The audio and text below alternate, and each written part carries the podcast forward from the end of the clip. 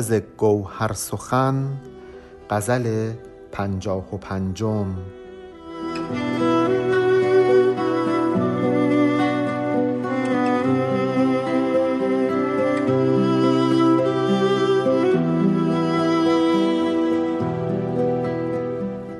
آن سیه چرده که شیرینی عالم با اوست چشم میگون لب خندان دل خرم با اوست.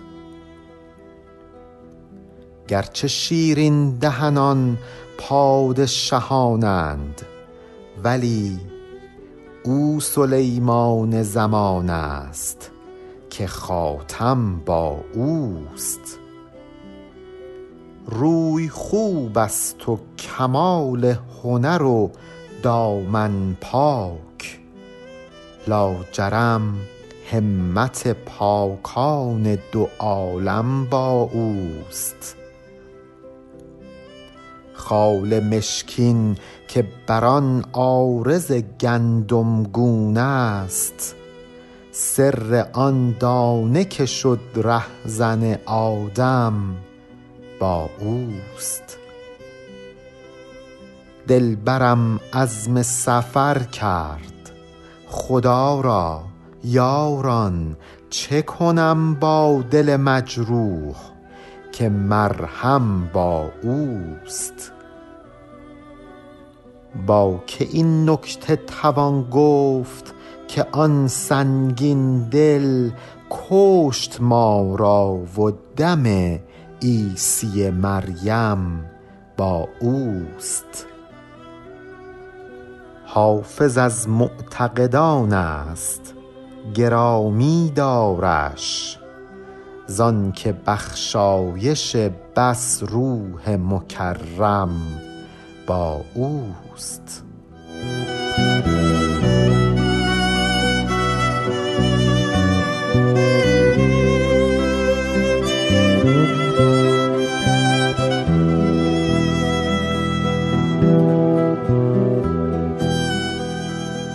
غزل خوش آهنگی که پیش روی ما هست رو حافظ در زمانی سروده که حاکم امیر مبارز الدین بوده و ولیعهد شاه شجاع. همونطور که احتمالا می‌دونید امیر مبارز الدین حمله ای هم به آذربایجان و سمت تبریز داشت که شاه شجاع هم باید با او همسفر می‌شد. این غزل رو حافظ قبل از این حمله سروده. برخی بر این باورند که این غزل رو حافظ در مدح پیامبر اکرم سروده. ولی من یک نکته رو خدمتتون بگم. حافظ رو نباید با سعدی مقایسه کنید که مدح پیامبر کرده مدح خلفای راشدین کرده مدح شخصیت های مذهبی کرده. حافظ رو نباید با مولانا مقایسه کنید که عارفه و اشعاری که سروده تماما برای خداوند و از دید یک عارف سروده شده. حافظ اینجوری نیست. شما در سر تا سر غزلیات حافظ نامی از پیامبر اکرم نمی بینید حافظ هیچ شخصیت مذهبی رو مدح نکرده. اتفاقا شاه شجاع رو مدح کرده شاه ابو اسحاق رو مدح کرده. نمی‌دونم توران شاه رو حتی مدح کرده. ولی شما در غزلیات حافظ مدح شخصیت های مذهبی از جمله پیامبر اکرم رو نمی بینید برخی حتی کار رو به جایی رسوندند که غزلی که حافظ داره و میگه ای پادشه خوبان داد از غم تنهایی دل بی تو به جان آمد وقت است که بازایی رو نسبت دادن به امام زمان. ولی شاید هرچند این سخن به مذاق خیلی ها خوش نیاد. حافظ اینجوری نبوده. دنیای حافظ نزدیک به دنیای خیامه نه نزدیک به دنیای سعدی نه نزدیک به دنیای مولانا. این غزل به زعم تقریبا تمامی حافظ پژوهان در مدح شاه شجاع جوان سروده شده وقتی که هنوز ولی عهد بوده. آن سیه چرده که شیرینی عالم با اوست چشم میگون لب خندان دل خرم با اوست. وقتی که فردی جوان هست هنوز علائم بلوغ در صورت او ظاهر نشده اینطور وصفش می‌کنند. یک پسر سیاه چرده گندمگون سبزه سبزه نمکی که شیرینی و لطف عالم در این صورت جمع شده. چشماش یه حالت مستی شرابگون داره. لباش همیشه لبخند روشه. یک دل پرنشاط داره. دل خرم داره. ما یک آدم بالغ رو اینجوری وصف نمی کنیم. یک مرد بالغ رو اینجوری وصف نمی کنیم. حافظ از بچگی شاه شجاع با او رابطه صمیمانه ای داشته. حافظ پانزده سال قریب به پانزده سال از شاه شجاع بزرگتر بوده و از وقتی که شاه شجاع ولی عهد بود حافظ با او دوستی و ملاطفت داشت. اتفاقا خیلی هم قلبا این شاه شجاع رو دوست داشت. کما اینکه بعد از اینکه شاه شجاع به حکومت می‌رسه و اطرافیان بهش میگن که نشست و برخواست با حافظی که اهل مجالس طرب هست برای حکومت تو خطرناکه شاه شجاع حافظ رو دفع می‌کنه. ولی حافظ کماکان به این عشق قدیمی ادامه میده و دست از این عشق بر نمیداره و ما در جای جای غزلیات حافظ می‌بینیم که حافظ از بیوفایی شاه شجاع حرف می‌زنه. ولی در عین حال میگه که من دست از این عشق بر نمیدارم. گرچه شیرین دهنان پادشهانند ولی او سلیمان زمان است که خاتم با اوست. الان پادشاه امیر مبارز دینه این امیر مبارز الدین حالا فرض کنید خیلی هم شیرین دهن باشه. ولی حافظ درجه ولی اهدی شاه شجاع رو خیلی بالا می‌دونه. میگه او سلیمان زمان است. سلیمان فرزند داووده. سلیمانه که خاتم با اوست. خاتم یعنی نگین انگشتر. اینجا منظور نگین انگشتر ولی اهدیه درسته که امیر مبارز الدین پادشاه هست. ولی این شاه شجاعه که ولی عهده و نهایتا حکومت به او می‌رسه. چیزی نمونده از اینکه امیر مبارز الدین از حکومت بره کنار و ولی عهد پادشاه بشه. شما این بیت رو اینطور هم می‌تونید معنا کنید که درسته که شعرا بسیار شیرین دهن هستند ولی شاه شجاع هم طبع شعری داره. چون واقعا شاه شجاع هم شاعر بوده و اشعار خیلی زیبایی هم از او به یادگار مونده. ولی کن درسته که این همه شاعر وجود داره ولی شعرهایی که شاه شجاع میگه یه چیز دیگه است یه لطف دیگه ای داره. مثل حضرت سلیمان که پادشاهیش یک لطف دیگه ای داشته نسبت به پادشاهی دیگران.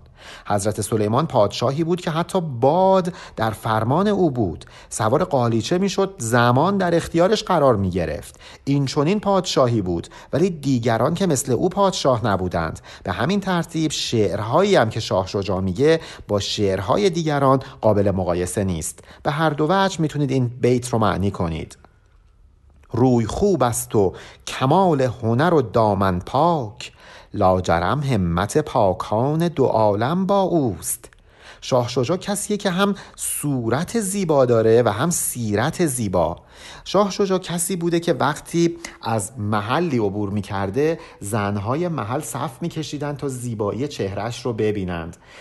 یک فرد بسیار زیبارو و در عین حال هنرمند شاعر و در عین حال از درجات درونی و شخصیتی بالا برخوردار. شخص دامن پاک پاک دامن شخصی که دل به فضائل و پرهیزکاری بسته پاک تینته بنابراین هر چقدر پاکان دو عالم همت کردند تا درجاتی رو کسب کنند این شاه شجاع اون همت رو با خودش داره. یعنی آدم تنبلی نیست. آدمیه که دل بسته به هنر تلاش کرده و کمال هنر رو کسب کرده. خال مشکین که بر آن آرز گندمگون است سر آن دانه که شد رهزن آدم با اوست. شاه شجاع هم مثل بسیاری از نوادگان آل مزفر یک خال مشکین بر صورت داشته و حافظ در جای جای غزلیاتش از این خال یاد کرده. شاه شجاع فرد گندمگونی بود سیاه چرده بود سبزه بود و خال هم بر صورتش داشت. دیدن این خال حافظ رو یاد گندمی میندازه که حضرت آدم رو گول زد. باعث اون شد که حضرت آدم گناه کنه و فریب بخوره. و اینجاست که حافظ میگه این خالی که بر این چهره نشسته خیلی ها رو فریب میده. خیلی ها رو عاشق این چهره زیبا و گندمگون می‌کنه. دلبرم عزم سفر کرد. خدا را یاران چه کنم با دل مجروح که مرهم با اوست؟